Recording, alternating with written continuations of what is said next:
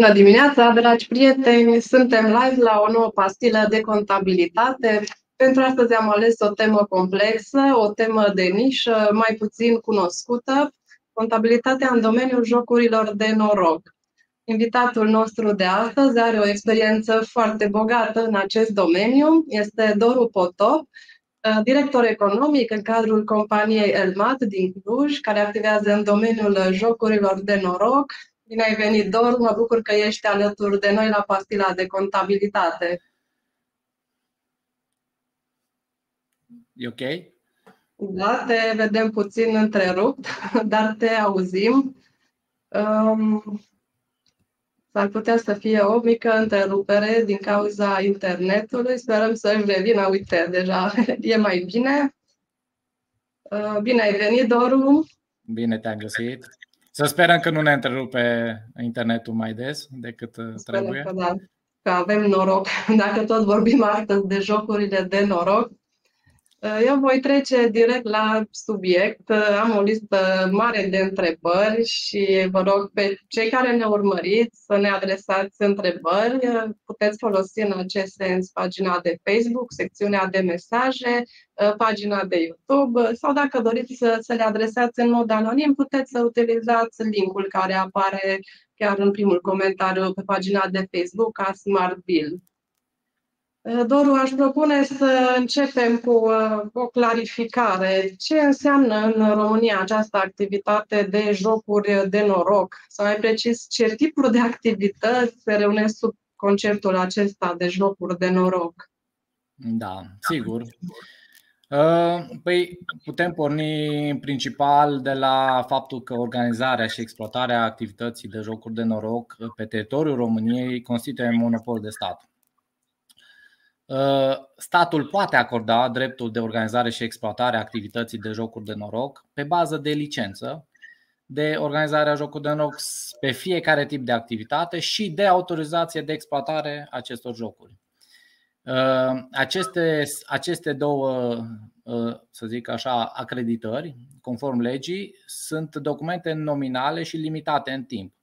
Uh, licența pe 10 ani și autorizarea pe un an.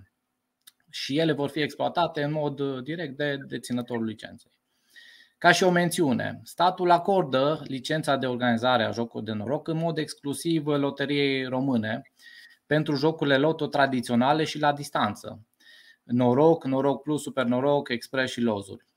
În ceea ce privește uh, latura financiară a sectorului, care reunește operatorii de pariuri sportive de slot machines, loteria română sau cazinouri, uh, acesta asigură 45.000 de locuri de muncă, uh, contribuie la bugetul de stat cu taxe directe și indirecte de 600 de milioane de euro plătite anual și are un grad de colectare de peste 99%. Ca un fapt divers, un procent de 4% din sumele colectate este direcționat anual către fondul cinematografic. Acum, ă, din punct de vedere al organizării activității pe codul KN, jocurile de noroc se regăsesc în codul 9200, unic, activități de jocuri de noroc și pariuri sportive. Uh, să vedem acum care sunt activitățile pentru care se poate acorda licență de organizare și autorizație de exploatare. Uh, rog colegii să mă ajute cu un uh, screen. Avem acolo, da, ok. Deci putem începe cu, lote, cu Loto, da, loteria, care este organizată în mod exclusiv și operată de Loteria Națională, Loteria Română. Nu se vede, în acest moment nu se vede ecranul. Nu se vede materialul uh, la care am dat uh, share. Eu Poate văd merge. Uh, posibil să fie. Da. Ne spun colegii că se vede, probabil la mine este ceva. Și eu văd, și eu văd. Deci loteria, da, loto, sunt jocuri organizate atât tradițional cât și la distanță. Am ce înseamnă tradițional din punct de vedere al legiuitorului. Modul tradițional se referă la acea activitate care se desfășoară în locații fizice, gen agenții de pariuri, săl de jocuri, slot machine, cazinouri sau săl de bingo. În engleză vine, poate fi folosit și termenul de land-based pentru aceste jocuri tradiționale. Da? Iar când ne referim la distanță, ne referim în principiu la online, la știm cu toții, iar în cadrul loteriei, acest online poartă numele de videoloterie. Deci partea la distanță sau online de videoloterie se desfășoară tot în prezența fizică a jucătorului. El este conectat la, o, la un terminal care la rândul lui este conectat la un server și se derulează aceeași joc de loto, dar prin intermediul acelui terminal. Da? Deci este, aceasta este activitatea de loto. Apoi, avem activitatea de pariuri. Ce, ce înseamnă pariuri? Da? Pariurile pot fi în cotă fixă, mutuale sau în contrapartidă. Pariurile în cotă fixă sunt cele mai răspândite. Presupun pentru participant indicarea corectă a rezultatului unor evenimente viitoare, gen sportive, sau altor evenimente care sunt generate în mod aleatoriu de un sistem informatic independent. Da? Organizatorul fiind cel care stabilește pe baza criteriilor proprii și aduce la cunoștință participanților printr-un afișaj cotele de multiplicare a mizei în cazul în care uh, variantele jucate sunt declarate câștigătoare. Da? Deci dacă câștigă, uh, cotele sunt cele ale casei de pariuri. Uh, pariurile mutuale, da? al doilea tip de pariuri, se remarcă printr-o diferențiere Uh, prin simplul fapt că premiul se distribuie participanților declarați câștigători proporțional cu numărul variantelor lucrate, uh, câștigătoare deținute de fiecare dintre aceștia. Organizator fiind implicat doar în procesul de colectare a taxelor, de participare și de distribuire a sumelor stabilite cu titlul de premii. Uh, al treilea tip de pariuri sunt cele în contrapartidă, și aici, uh, care este rolul organizatorului? El pune în corespondență uh, mai doi jucători, doi sau mai mulți jucători. De obicei, unul pariază într-un sens, propune un pariu, da? Uh, celălalt pariază în celălalt sens și organizatorul agrează acest lucru. Da? Doru, te întrerupă puțin. Am, am scos acel da. share, da. se pare că din cauza internetului nu se vedea, deci vorbim pe, pe baza lui, dar nu se va vedea imaginea. Ok, nu e nicio problemă, o să continuăm și o să da. revin, dacă e cazul, să facem mai multe precizări. Sigur. Așa, deci avem loto, avem pariuri, avem cazinourile. Cazinourile în mod tradițional, presupune existența unor mijloace specifice de joc, cum ar fi mese de joc, care sunt foarte importante atât din punct de vedere al organizării activității, cât și din punct de vedere al, al taxării. Cărți de joc, zaruri, rulete, bile de ruletă, da? deci jocurile de casino în mod tradițional. Jocurile de casino în mod, ă, la distanță sau online, ele cuprind ă, sub tutela lor atât jocurile de casino cât și sloturile online, dar și cluburile de poker online. Deci toate trei desfășurate online corespund a trei activități care se desfășoară în mod tradițional. Da? Uh, deci avem uh, cazinourile care se desfășoară așa, mai avem activitățile de slot machine.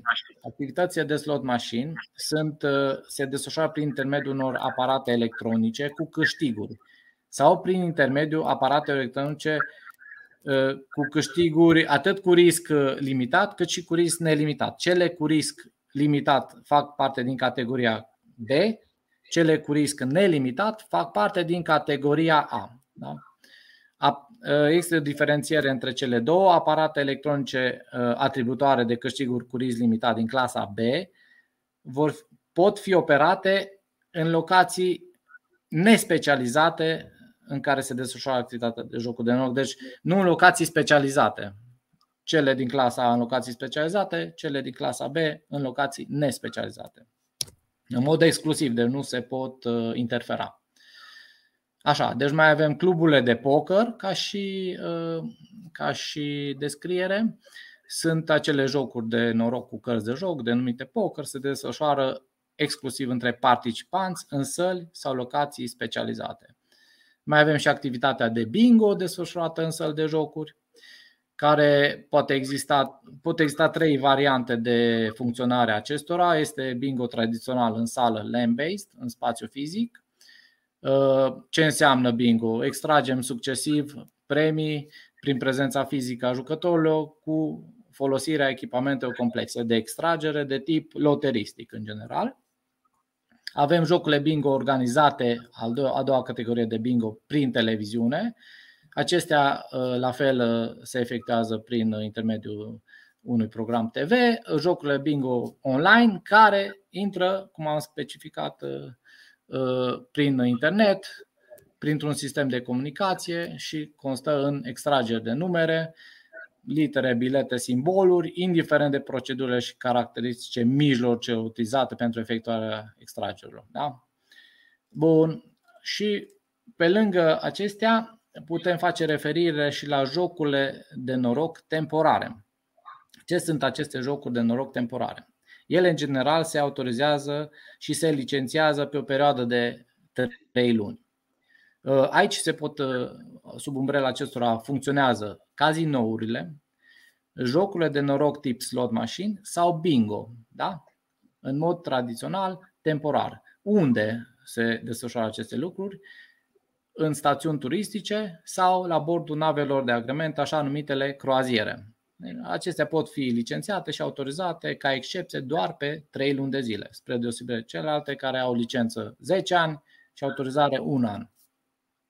De asemenea, ă, mai sunt ă, tot așa jocuri temporare, festivalurile de poker.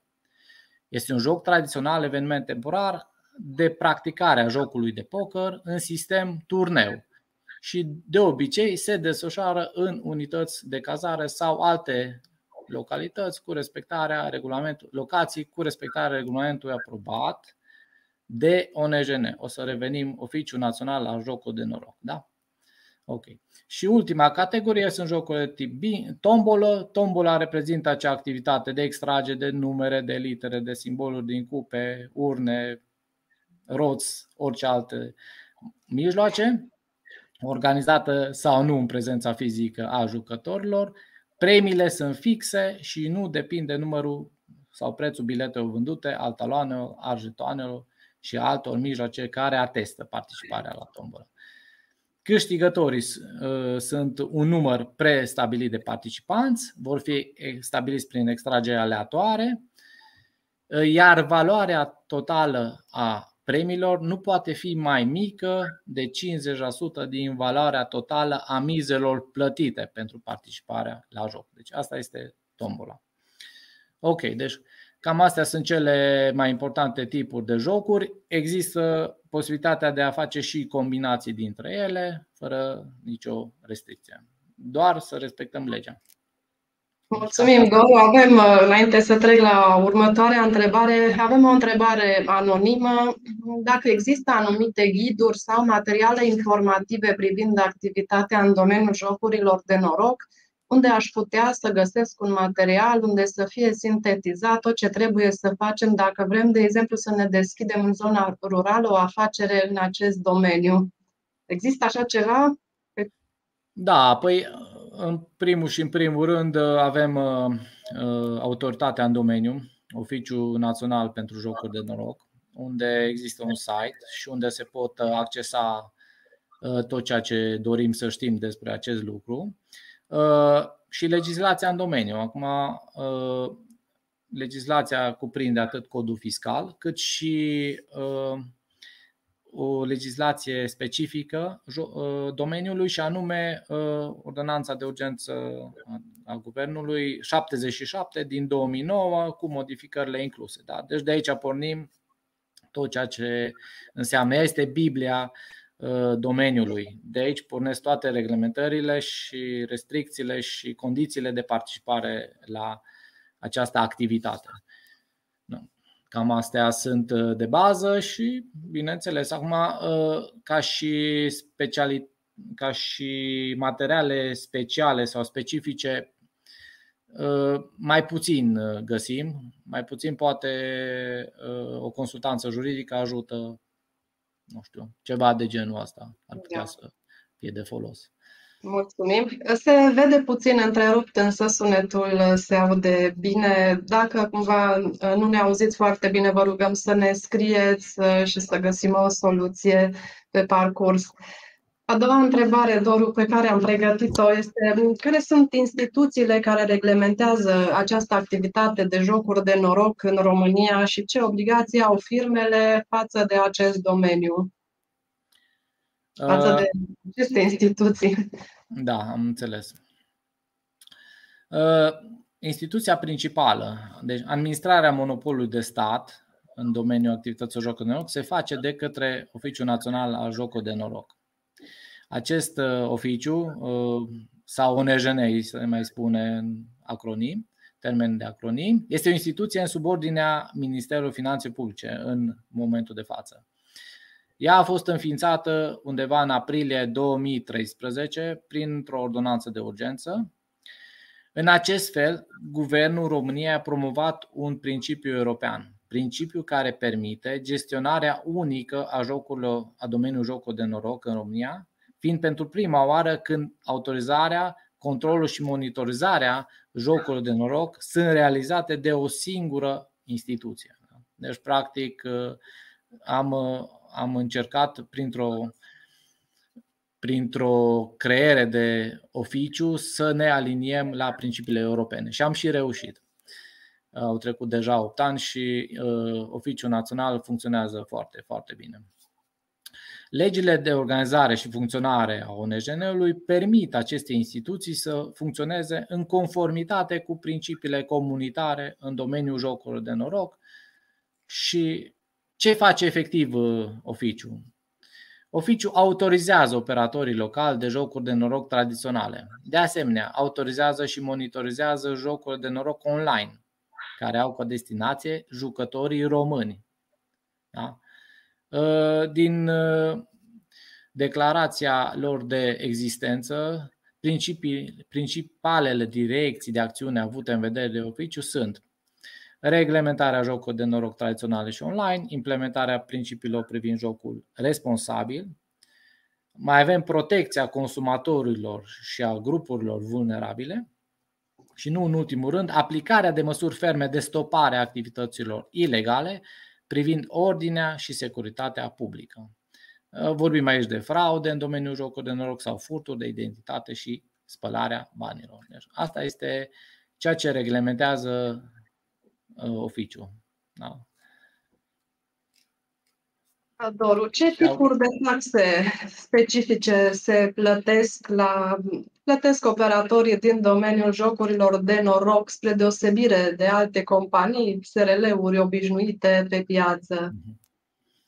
Uh, avem uh, o grămadă de uh, reglementări și ca și taxe sunt trei taxe în principiu.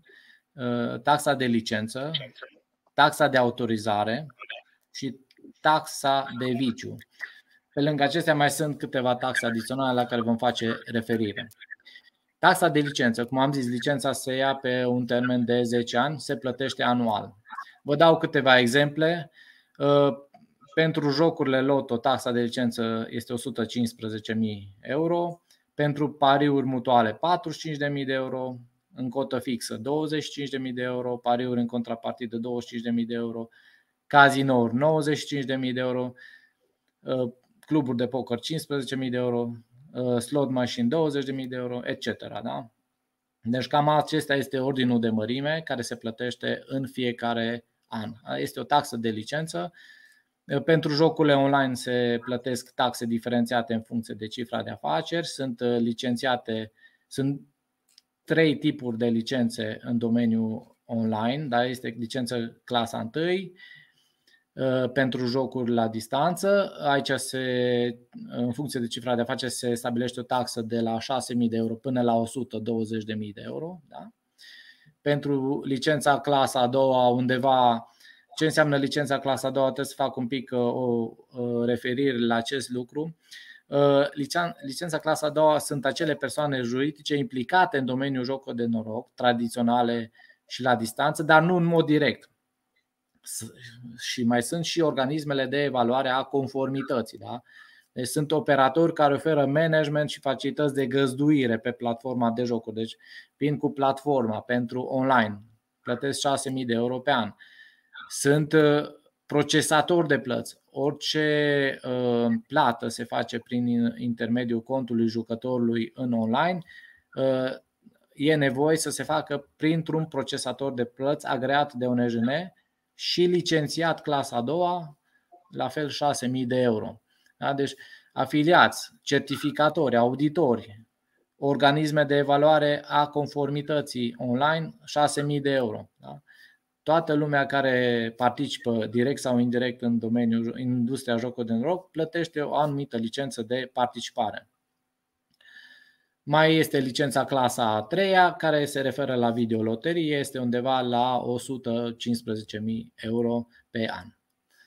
Deci cam asta sunt, uh, bine, mai sunt și cazinouri, uh, jocuri temporare, slot machine, 5.000 de euro, cazinouri 23.750, cred, festivalul de poker, 5.000 de euro, da? Deci cam astea sunt, uh, cam astea sunt valorile de licențiere. Vorbim de licență care se acordă, repet, pe 10 ani, cu excepția celor temporare care se acordă pe 3 luni pentru uh, acele activități care se desfășoară în stațiuni turistice, în nave de agrement, pe nave de agrement, respectiv curaziere, da? sau uh, festivalurile de poker care se desfășoară în hoteluri pe timp determinat. Așa, deci astea sunt, uh, taxa de, sunt taxele de licență. A doua, al doilea tip de taxă este acel tip de taxă de autorizare care în general este mult mai specific, se acordă pe un an de zile, se poate renui și uh, aici apar diferențele chiar și între online și offline, între pariuri și sloturi, între mai multe tipuri de activități. De exemplu, vă dau, uh, pornesc cu jocurile tradiționale de tip loto. Avem 180.000 de euro pe activitate, per activitate, da? Uh, pe lângă aceasta avem și uh, acele, acele uh, activități sau ramuri ale industriei care nu plătesc pe activitate, ci plătesc pe fiecare mijloc de joc, de exemplu. Da? Deci, dăm exemplu cazinourilor. Pentru fiecare masă în municipiul București, un organizator plătește 60.000 de euro. Pentru fiecare masă în alte localități decât municipiul București, 30.000 de euro. Deci apar diferențieri chiar și între uh, a fi în București sau nu a fi în București. Pentru, pentru pariurile tradiționale avem alt tip de taxare, 16% din veniturile din jocuri de noroc, dar nu mai puțin de 90.000 de euro pe mijloc de joc, adică pe terminal de parier. Pentru puțin. Ă, se pare că se vede, se blochează destul de des. Dacă ai putea să încerci să schimbăm ă, eventual conexiunea. Hai să încercăm acum să schimbăm, sigur. Și apoi vom vorbi despre, și despre taxa, ultima taxa de viciu, dacă am reținut bine. Da, da, da. De, de care știm mai puțin. Între timp vom prelua și, și mai multe întrebări. Am primit multe pe această temă. De asemenea, vă rugăm în continuare să. E ok? Da, da. Cred că e ok acum. Vă rugăm să S-a ne conectat din greșeală la telefon. Așa, bun. Ă, astea sunt taxele de autorizare. Da? Deci, practic, reținem că există două tipuri de ă, taxări, o dată procentual și o dată în cotă fixă. N-am mai spus și de ă, taxe de autorizare la slot mașini, unde este pe fiecare mijloc de joc, tot așa, 3600 de euro pe an clasa A și 1500 de euro pe an clasa B, acele aparate cu câștiguri cu risc limitat. Da? Deci taxe foarte mari, se plătesc la început. Exact. Păi facem un calcul simplu. În, în uh, industria sloturilor sunt 70.000 de terminale, da, de mijloace de joc, uh, ori 3600 uh, plus 400 taxa de viciu, că vom vedea plătesc, 4000 ori 70.000, un 280.000 de euro da, pe an. 280 de milioane, scuzați. 280 de milioane pe an de euro. Da? Deci taxa de viciu se plătește, cum am zis, pentru jocurile de noroc caracteristice slot machine și pentru videoloterie 400 de euro per post autorizat per an care se achită odată cu taxa de autorizare. Mai sunt alte taxe administrative, gen taxă pentru licența, solicitarea licenț, licenței pentru jocuri de noroc la distanță, avem o taxă de analiză documentație 2500 de euro pe an, taxă de eliberare licență 8500 de euro pe an. Da, deci cam astea sunt. Aceste, aceste taxe, ele se plătesc în lei la un curs valutar stabilit în prima zi lucrătoare a lunii octombrie din anul precedent, publicat în jurnalul oficial al Uniunii Europene. Acest uh, curs se utilizează pe toată durata anului următor, pentru a nu exista, uh, să zic așa, variații a cursului, să existe, să existe și o anumită predictibilitate a celor încasate de către bugetul de stat. Da? Deci cam astea sunt. Acum aș face referire, uh, pe lângă aceste trei tipuri de taxe, și la limitările sau condițiile limitative de participare în industrie. Da? Pe lângă aceste taxe, orice organizator are nevoie să depună în contul trezoreriei sau să solicite o scrisoare de garanție bancară cu titlu de garanție în favoarea Ministerului Finanțelor. Da? Deci există un, o garanție pentru acoperirea riscului de neplată în domeniu. Da? gen 167 de euro pentru fiecare mașină electronică uh, din domeniul slotului, dacă, dacă este proprietar, sau 300 de euro pentru fiecare mașină electronică dacă este închiriat aparatul. Da? Dar nu mai mult de 60.000 de euro. Da? Deci garanția nu poate depăși în domeniul sloturilor 60.000 de euro. La fel avem 10.000 de euro pentru fiecare masă de joc din casino dar nu mai mult de 175.000 de euro la nivelul unui singur organizator. Și putem da vari exemple, 100.000 de euro pentru jocuri de noroc de tip pariuri, da, contrapartidă mutuale sau cotă fixă online, 250.000 de euro pentru operatorul de certificare și auditoare în jocuri de noroc online, da? deci sunt și pentru cei care auditează și operează. Deci cam astea sunt, uh, sunt garanțiile care se depun uh, în, uh, în favoarea Ministerului Finanțe Publice. Și mai este o altă limitare. Vorbim despre valoarea minimă a capitalului social subscris și vărsat la data cererii de obținere a licenței de organizare. Putem exemplifica jocuri, organizatorii care exploatează jocuri loto au minim 2 milioane de lei, Uh, capitalul social subscris și vărsat minim pentru organizatorii care exploatează pariuri mutuale în cotă fixă sau în contrapartidă un milion de lei, da? pentru organizatorii care exploatează jocuri de noroc caracteristice cazinourilor minim 1 milion de lei, pentru slot machine minim 30.000 de lei, pentru bingo 100.000 de lei. Și mai este un lucru de specificat aici. Dacă, de exemplu, un organizator de jocuri are mai multe activități în portofoliu sau dorește să exploateze mai multe activități, aceste condiții sunt cumulative. Adică capitalul crește cu fiecare activitate în plus.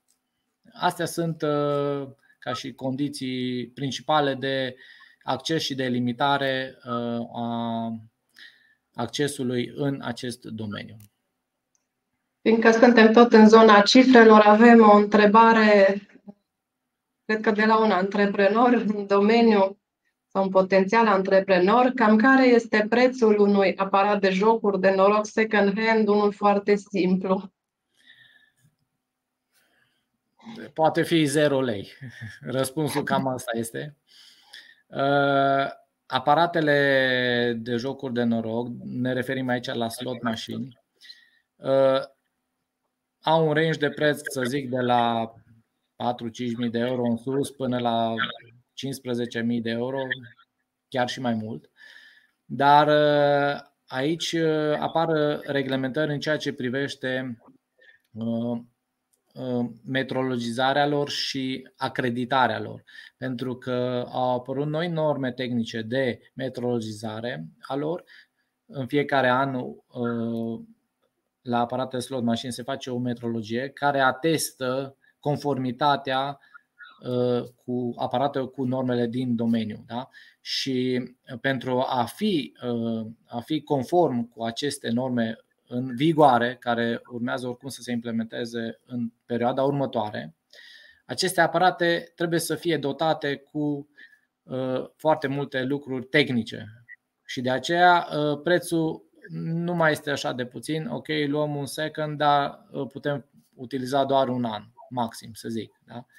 Și uh, în principiu trebuie văzut care este, un, care este prețul unui aparat, dar care să poată fi acreditat pe o anumită perioadă de timp, să fie licențiat și autorizat pe o anumită perioadă de timp. Pe lângă acestea, dacă vorbim de sloturi, mai există o limită și anume uh, limita de intrare în domeniu. Uh, orice firmă care exploatează slot machine trebuie să aibă minim 75 de posturi. Da? 75 de posturi de joc. Așa că uh, și asta este o, o limitare. Nu poți să intri dacă nu ai capital social, nu ai garanție, nu ai minim 75 de aparate. Sper că am putut fi de folos. Mulțumesc. Încă o întrebare. Sunt necesare investiții din punct de vedere al securității în zona în care se desfășoară activități de jocuri de noroc? Avem nevoie să angajăm personal de pază pentru această zonă? O întrebare anonimă. Da, sigur. Uh, domeniul jocuri de noroc, uh, cel tradițional, land-based, uh, are obligativitatea de a avea sistem de supraveghere. Da pornim de la costurile unui sistem de supraveghere și mergând mai departe, avem nevoie și de pază. Da? Deci pază, firmă de pază, agent de pază la locul respectiv. De asemenea, se, pentru fiecare sală de jocuri se constituie un plan de pază și se respectă. Da? Acel plan de pază conține măsurile care trebuie implementate în mod necesar la fiecare sală de jocuri. Da? Dacă există uh, Uh, dacă există în plan uh, agent uh, de securitate la sală, se implementează. Dacă există în plan contractarea unei agenții de securitate cu care să ofere asistență periodică sau la momentul în care fac o intervenție, în cazul care e necesar. Dacă, de exemplu, este necesar prin plan de pază, se poate pune buton de panică, asta este cam obligatoriu. Se pot pune geamuri care să fie securizate. Deci sunt anumite măsuri care se includ în acel plan de pază și el trebuie respectat uh, cu sfințenie. Deci da, securitatea este absolut necesară. Pe lângă sistemul de monitorizare și supraveghere, avem nevoie și de alte măsuri care să întregească acel plan de pază. Mulțumim. Uh, Doru, vorbeai de jocuri în mediul online și jocuri de noroc în spațiu fizic. Există diferențe între reglementările aplicabile celor două tipuri de jocuri de noroc? Uh, putem sintetiza că există diferențe atât la nivel de taxe cât și la nivel de reglementări ale activității. În partea tradițională a jocului de noroc, taxele se aplică mai mult în sumă fixă, probabil cum ați sesizat. Uh, probabil se consideră un risc de evaziune mai mare datorită posibilității de intervenție umană mai mare, pe când la online lucrurile se desfășoară doar pe serverele de joc. Dar, dar, după cum ați văzut, dacă facem o comparație între, să zicem, de exemplu, între taxele plătite de sloturi clasa A, în tradițional, unde este 3600 de euro, versus online, unde se plătește 16% din venitul realizat, se remarcă o, o mică necon, neconcordanță, să zic așa. La prima vedere, partea online pare mai bine reglementată, dar și partea tradițională, cea land-based, este monitorizată. Aparatele sunt conectate printr-un sistem la un server vizibil în orice moment de către ONJN. Asta este o altă condiție de intrare. Da? Nu putem uh, face uh, Uh, uh, organizare și exploatare de jocuri de noroc dacă nu avem un sistem ca un fel de cutie neagră care transmite datele din fiecare aparat către un server aflat uh, în mod simultan la dispoziția ONJN-ului. Deci, din punctul meu de vedere, pe viitor se poate armoniza legislația astfel încât în domeniul ăsta să avem o singură taxă. Da? Deci, în schimb, pentru jocuri de noroc la distanță sau online, legislația prevede ca mijloace de plată utilizate și mijloacele bănești, inclusiv cardurile, trebuie să fie operate prin intermediul unui procesator de plăți licențiat de ONJN. Da? Aici este o altă condiție, cum am mai spus. De asemenea, organizatorul de jocuri de noroc la distanță, licențiat, în România va depune fondurile jucătorilor doar în conturi bancare deschise la bănci de pe teritoriul național român. Această reglementare dă bătăi de cap din ce în ce mai mari organizatori de jocuri de noroc, nu doar online, ci și celor land-based sau tradiționali. Băncile au o politică de management a riscurilor prin care restricționează sau limitează portofoliul de client cu coduri KN al jocului de noroc. În principiu sunt multe diferențieri. Acum o să vedeți pe măsură ce uh, vă mai explic și unele altele despre cele două domenii, o să se sesizați și alte diferențe care, care acum poate că nu pop-up, dar urmează la următoarele întrebări. Doru, ce tipuri de venituri înregistrează de regulă o societate în domeniul jocurilor de noroc și care ar fi un, un venit preponderent, dacă se poate spune da, așa? Există, există unul singur. Da, în general, activitatea de jocuri de noroc este o activitate de prestări servicii către populație, deci către persoane fizice. În consecință, înregistrăm veniturile pe un cont 704, venituri din lucrări executate sau servicii prestate, sau 708, venituri din activități diverse. Asta este contul în care se înregistrează aceste venituri. Acum trebuie specificat un lucru uh, foarte important. În Uniunea Europeană există un consens cu privire la determinarea venitului organizatorilor. Concret, Venitul acestora îl reprezintă GGR, uh, Gross Gaming Revenue. Și ce reprezintă acest GGR? Uh, diferența dintre miza colectată și premiile acordate jucătorilor. Da? Uh, regulamentul 549 din 2013 al Parlamentului European și al Consiliului Europei zice următoarea definiție. Uh, sumele plătite pentru biletele de loterie sau pariate constau în două elemente. Plata pentru un serviciu către unitatea care organizează loteria sau jocul de noroc și un transfer curent rezidual către câștigător. Da? Deci odată avem uh, uh, ceea ce încasăm de la participantul de joc Uh, este taxa, așa numită taxa de participare și pe de altă parte avem uh, transferul curent rezidual, respectiv câștigul. Da? E, și pornind de la această reglementare europeană, în uh, OUG-ul 77 din 2009, unde făceam referire ca fiind legea de bază a jocului de noroc în principiu, da? acolo la articolul 1, uh, căciuliță 1, alineatul 1 ne spune așa. Pentru calculul taxei aferente autorizației de exploatare a jocului de noroc, venitul din jocurile de noroc al unui operator licențiat se calculează ca diferență între sumele încasate de la jucător cu titlu de taxă de participare și premiile acordate pentru fiecare tip de joc. Pe o zi, lună, de diferența între taxă de participare și premii. De ce insist foarte mult pe acest lucru? Pentru că, uh, așa cum uh, reluam uh, la taxele de autorizare de licențiere, spuneam că se plătește 16% la pariuri, de exemplu, da? din venitul din jocul de noroc. Venitul din jocul de noroc este acea diferență între taxa de participare și premiile acordate. Da? Deci foarte important Uh, nu există, nu există, uh, nu există uh, ca să înregistrăm toată, toată taxa de participare pe venituri.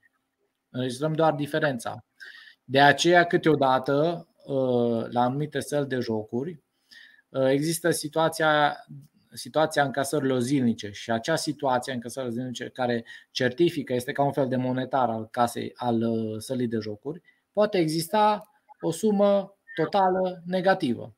Se înregistrează pe venituri cu minus pentru a nu, a nu afecta cifra de afaceri la nivel de firmă. Deci e foarte important de, de văzut că acest venit practic nu se stabilește în momentul în care jucătorul plătește taxa de participare. Mulțumim. Doru, cum este fiscalizată activitatea care se desfășoară la, efectiv la aparatul de joc de noroc? Depuneți anumite raportări, e ca și la casele de marcat? Cum procedați? Uh, din punct de vedere al caselor de marcat, dacă tot facem referire, uh, avem excepție uh, de folosire acestor case de marcat și de eliberare de bonuri fiscale pentru activitățile care se realizează pe bază de bilete de participare la jocuri de noroc, precum și activitățile de jocuri de noroc desfășurate cu mijloace tehnice de joc ce funcționează pe baza acceptatoarelor de bancnote sau monede. În momentul în care avem bilete sau acceptatoare, suntem exceptați de la folosirea casei de marcat. În schimb, nu intră sub incidența excepției jocul de noroc, pariurile în cotă fixă, în care utilizatorii vor emite bonuri fiscale și cazinourile. Da? În condiții în care jetoanele nu se încadrează în categoria produselor loteristice, ora mijloace de joc care funcționează pe bază de acceptatoare. Acceptatorul este o componentă a unui mijloc de joc care permite citirea uh, și înregistrarea acelei bancnote. Da? Deci, practic, uh, uh, acceptatorul poate, putem să facem o analogie cu casele de marcat care în curând vor fi conectate online la un server ANAF. Noi avem deja conectate aparatele de 5 ani de zile, cred, din 2016 undeva toate aparatele sunt conectate la acel server și acceptatorul funcționează ca și o casă de marcat care înregistrează tot ceea ce uh, intră. Da? Câștigurile se înregistrează doar în aparat, ele se plătesc de către casier. Dar tot ceea ce intră se înregistrează în acceptator. Și el funcționează ca și o casă de marcat, de aceea probabil că uh, legiuitor nu a considerat necesar de a mai, uh, de a mai pune case de marcat. Da? Uh, Uh, ca la nivel de, la nivel de, uh, de raportări, uh, raportare se face către Oficiul Național Jocul de Noroc. Da? Deci există o declarație lunară care cuprinde toate veniturile și premiile realizate, deci toate taxe de participare și premiile realizate de către un organizator. Pe lângă aceasta sunt și numerele, numărul de posturi autorizate, și taxele care urmează sau sunt plătite în luna respectivă. Este o declarație lunară care se depune la ONG până în data de 10, de exemplu. Da? Astea sunt, uh, uh, sunt, sunt uh, cele care trebuie declarate, în plus față de orice firmă normală, vorbim de declarații de salarii, de impozit pe profit, de alte, alte, alte, alte taxe. Doru, avem două întrebări, oarecum pe aceeași temă, una anonimă. Ce restricții se aplică acum în această perioadă în sările de jocuri de noroc? Și de la Gabi Moldoveanu, pentru perioada aceasta pandemie, când sălile funcționează în intervalul orar 5-22, taxele se mențin la același nivel? Da, exista, uh, au existat uh, restricții de orar uh, înainte de valul 4, să zicem așa. Uh, și uh, din punctul de vedere al UNJN-ului și al ANAF-ului, taxele au rămas uh, pe aceeași valoare. Da? Deci, practic, nu, nu intervine nicio, să zic așa, nicio păsuire în ceea ce privește orarul. În schimb, dacă o activitate este restricționată complet, atunci uh, taxele de autorizare se plătesc pe zi de funcționare. Aceasta este, uh, este ceea ce spune ONGN-ul prin reprezentanții săi și la fel și ANAF-ul, care uh, practic are în subordine ONGN-ul. Și în general, deși taxa de autorizare se plătește în domeniul sloturilor, că probabil la asta face referire, se plătește pe un an înainte, da? și nu există nicio posibilitate de a nu plăti, chiar dacă eu ca organizator pot să renunț la aparatul respectiv, care are o anumită serie. Deci nu putem să scoatem un aparat pentru că are o anumită serie de funcționare. El trebuie să știe ONGN în orice moment unde se află acest aparat. el dacă este autorizat pe un an de zile, taxa de autorizare se plătește fără niciun, nicio problemă. Și dacă aparatul este defect, da? să zicem în caz extrem. Uh, în caz excepțional, acum cu pandemia COVID-19, uh, a existat o derogare și există o derogare pe, uh, pe, pe orar, nu pe orar, ci pe restricții de funcționare completă. Da? Deci dacă sala este închisă, orașul este în carantină și sala este închisă, taxele de autorizare se calculează împărțind taxa totală 3600 la 365 de zile și se calculează pe zi de funcționare. Da? Deci este o derogare, să zic așa, de la uh, modalitatea normală de funcționare a taxei de autorizare. Acum revenim puțin la TVA. Activitatea aceasta de jocuri de noroc intră sub incidența TVA-ului și ce statut aveți voi, firmele care activați în acest domeniu din punct de vedere al TVA-ului?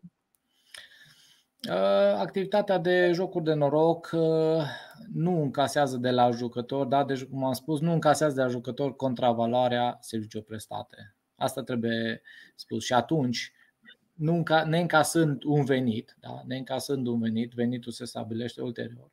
Au determinat autoritățile europene să excepteze jocul de noroc de la directiva privind TVA-ul, prin prisma faptului că nu se cunoaște la data încasării sumelor de jucători o proporție care să stabilească exact cât dintre acestea reprezintă venitul realizat și cât reprezintă câștigul uh, jucătorului. Și prin urmare, nu se poate stabili baza de aplicare a taxei pe valoare adăugată.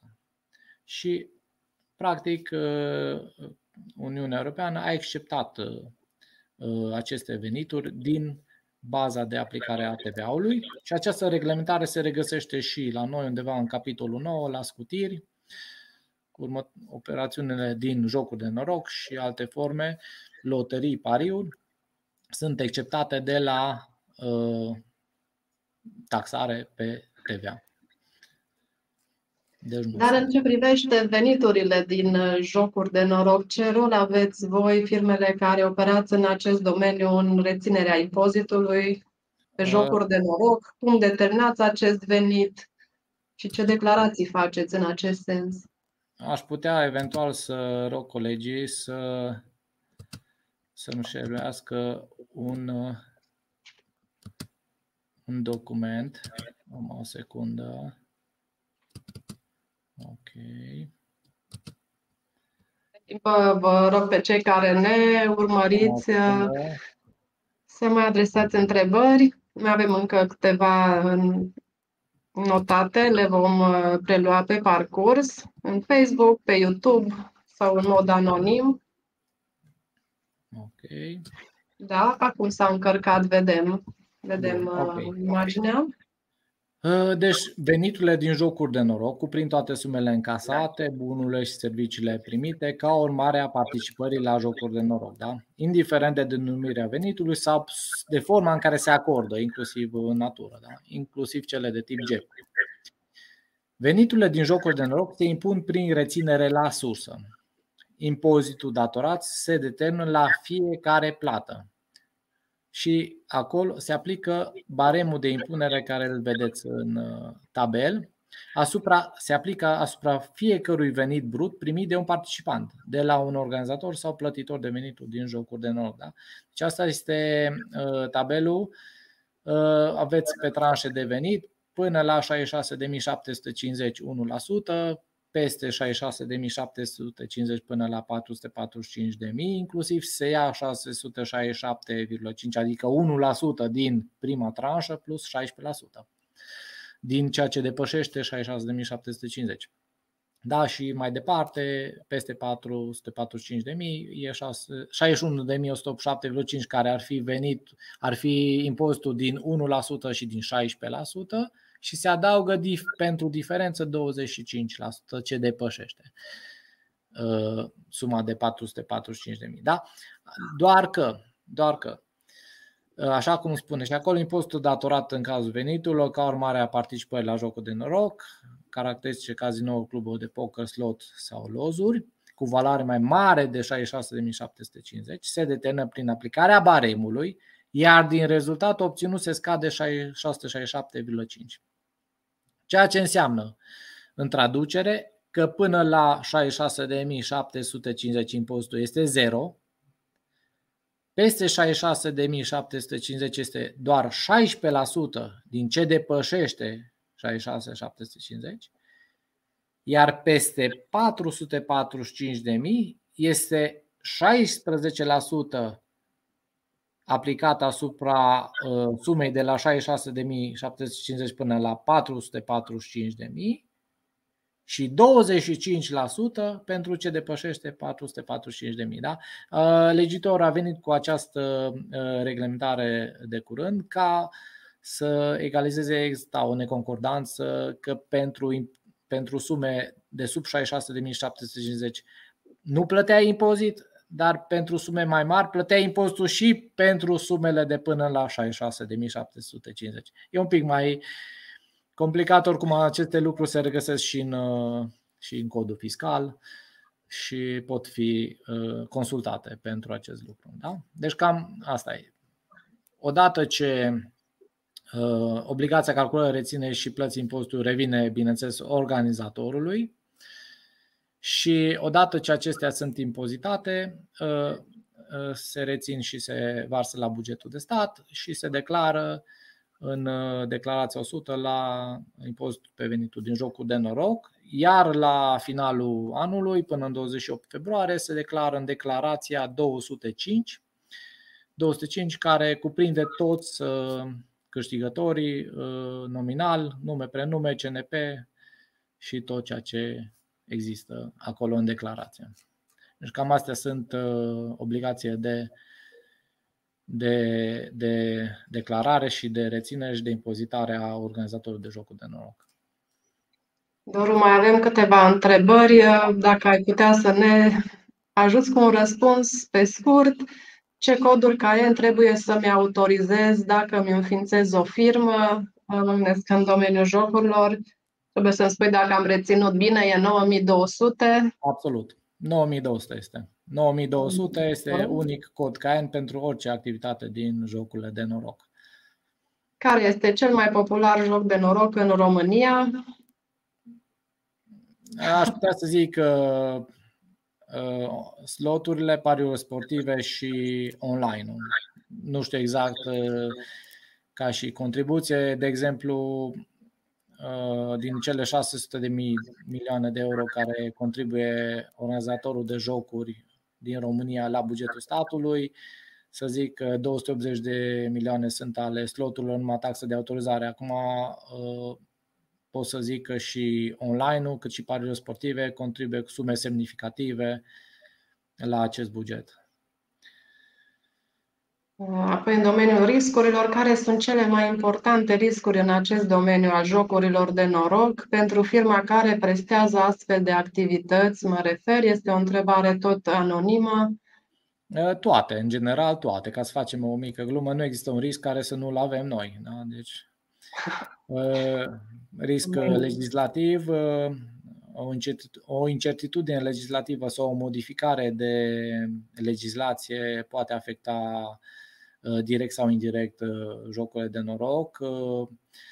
Uh, există riscul inerent al, al economiei, riscul economic, pentru că, după cum ați sesizat, există foarte, foarte, foarte, mulți, foarte multe condiții restrictive care impun mulți bani de, de reținut și de introdus în business ca și, să zic, la nivel de startup, da? Uh, și uh, limita de intrare în domeniu este destul de ridicată și pe lângă aceasta uh, sunt acele riscuri care sunt inerente businessului care se desfășoară cu populația, să zic așa, are ca și principală categorie de clientelă și singura este populația. Da? Este supus, supus legislației în domeniu, suntem undeva lângă Horeca, la nivel de, um, la nivel de, să zic așa, de afișaj și la nivel de desfășurare activității cu publicul.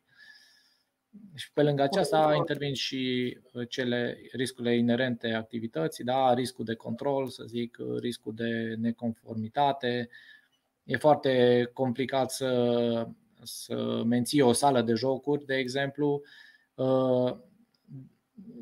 având, să zic, anumite, anumite incidente, da? ți se strică un aparat, există o limită de, de număr de aparate autorizate și funcționale în același timp.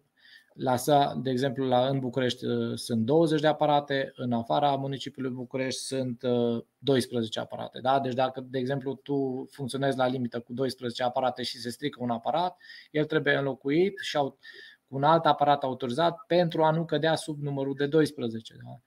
Și tot așa, la nivel de pariuri sportive sunt uh, limite minime de 15 săli de pariuri sportive și minim 30 de terminale de pariuri sportive. Da? Deci, practic, uh, riscurile sunt uh, mari pe partea asta de neconformitate a jocului de noroc, să nu cumva să avem probleme cu cu neîndeplinirea condiției minime de funcționare. Trebuie să avem tot timpul grijă, să gândim din timp tot ceea ce facem, să planificăm, uh, să schimbăm în măsura în care se poate schimba și să ne punem mai mult decât uh, e necesar uh, la nevoie. Plus, mai este riscul bancar. Da? Deci, cum am spus, sunt multe bănci care vin și ne restricționează deschiderea de conturi sau vin cu alte restricții uh, de a nu ne, de a nu ne mai lăsa să ne desfășurăm activitatea în uh, banca respectivă, da? să nu mai avem colaboratori. Deci, vari riscuri și uh, cuantificabile și necuantificabile. În general, riscul legislativ este cel mai, cel mai problematic, să zic așa. Da? Deci există modificări legislative. Legislația nu este una stabilă, să zicem că uh, rămâne așa pe 5 ani, da? avem o previziune a activității. Nu, există, este într-o continuă mișcare, sunt propuneri legislative care pot afecta business-ul și de aceea ne trebuie să fim ca să flexibilizăm orice putem să flexibilizăm și să ne strecurăm cum putem, ca o salcie în vânt. să fiu Domnul, avem încă o întrebare. Se pare că azi au fost multe, multe întrebări de la doamna Oana Ene. Uh, vă rugăm să ne spuneți pentru aparatele autorizate cu data de 2 februarie 2021, de exemplu, cum este evidențiat trimestrul de exploatare februarie-aprilie?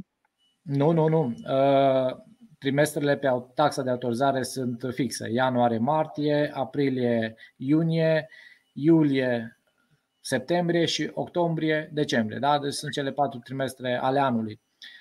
Uh, pe lângă dacă, de exemplu, începem să autorizăm și să, în cazul doamnei, cu 2 februarie, cu 1 februarie, bănuiesc că a vrut să spună dânsa, uh, dacă o autorizăm cu 1 februarie, trimestrul este format din februarie-martie 2021 și ianuarie 2022. Da? Deci se consideră taxa de autorizare plătită pe două luni din anul acesta și o lună din anul următor.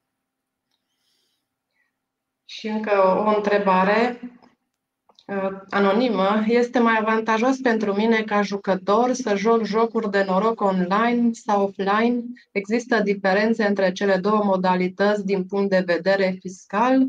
Și văd uh, mai jos tot o întrebare anonimă, tot din aceeași zonă, dacă jocurile de noroc online au un procent mai mare de plată, câștig, decât în cazul jocurilor offline.